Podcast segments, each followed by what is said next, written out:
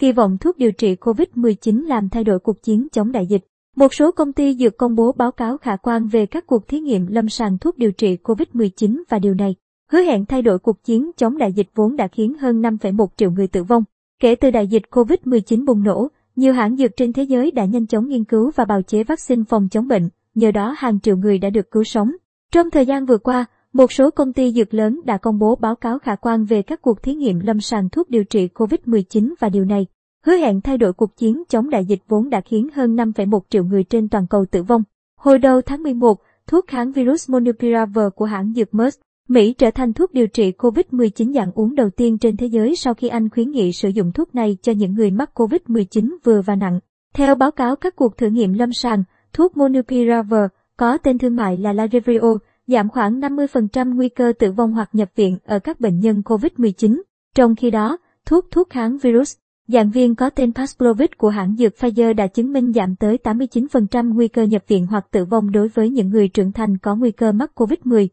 nặng. Cả hai loại thuốc này đang trong quá trình thử nghiệm lâm sàng. Các chuyên gia y tế cho biết với tác dụng của hai loại thuốc trên trong điều trị COVID-19 cùng với việc tiêm vaccine, các quốc gia sẽ có khả năng sống chung với dịch bệnh. Ông Sanjay Asenanek, bác sĩ về bệnh truyền nhiễm đồng thời là phó giáo sư tại trường y thuộc Đại học Quốc gia Australia, cho rằng do con người sẽ sống chung lâu dài với COVID-19, việc bào chế các loại thuốc điều trị này là rất quan trọng. Ông khẳng định tiêm vaccine phòng COVID-19 vẫn là biện pháp bảo vệ tốt nhất nhằm giảm nguy cơ bệnh chuyển nặng và nhập viện, trong khi những loại thuốc điều trị dạng uống củng cố kho vũ khí của thế giới trong cuộc chiến chống đại dịch. Theo chuyên gia về bệnh truyền nhiễm này, các loại thuốc điều trị sẽ giảm nguy cơ nhập viện hoặc tử vong ở những người không thể tiêm vaccine hoặc những người mắc COVID-19 dù đã tiêm đủ liều. Trong khi đó, Phó giáo sư Ashley Brown thuộc Viện Đổi mới trị liệu tại Đại học Y khoa Florida nhấn mạnh việc bào chế ra thuốc kháng virus dạng uống được xem là yếu, tố thay đổi cuộc chơi, bởi những loại thuốc này sẽ sẵn có để cung ứng rộng rãi cho người dân.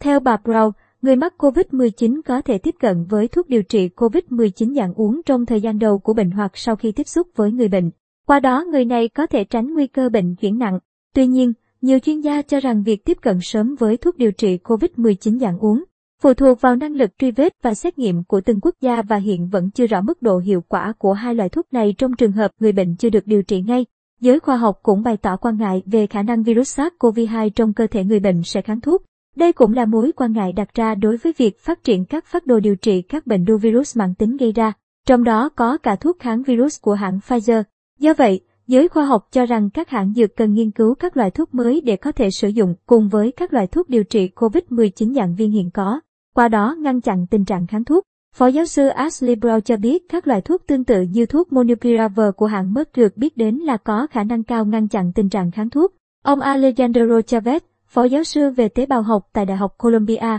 New York, nhận định rất khó để có thể biết mức độ hiệu quả của thuốc điều trị COVID-19 trong thời gian dài. Song các số liệu trong ngắn hạn cho thấy các thuốc điều này có hiệu quả trong việc ngăn chặn sự nhân bản của virus SARS-CoV-2. Ông Chavez nói rõ cách duy nhất để đánh giá rủi ro dài hạn là kết hợp các thử nghiệm trong phòng thí nghiệm với nghiên cứu dịch tễ học. Ông cũng nhấn mạnh nếu loại thuốc điều COVID-19 dạng viên của hai hãng trên có thể giúp kiểm soát đại dịch, điều này sẽ làm giảm nguy cơ xuất hiện các biến thể mới của virus SARS-CoV-2.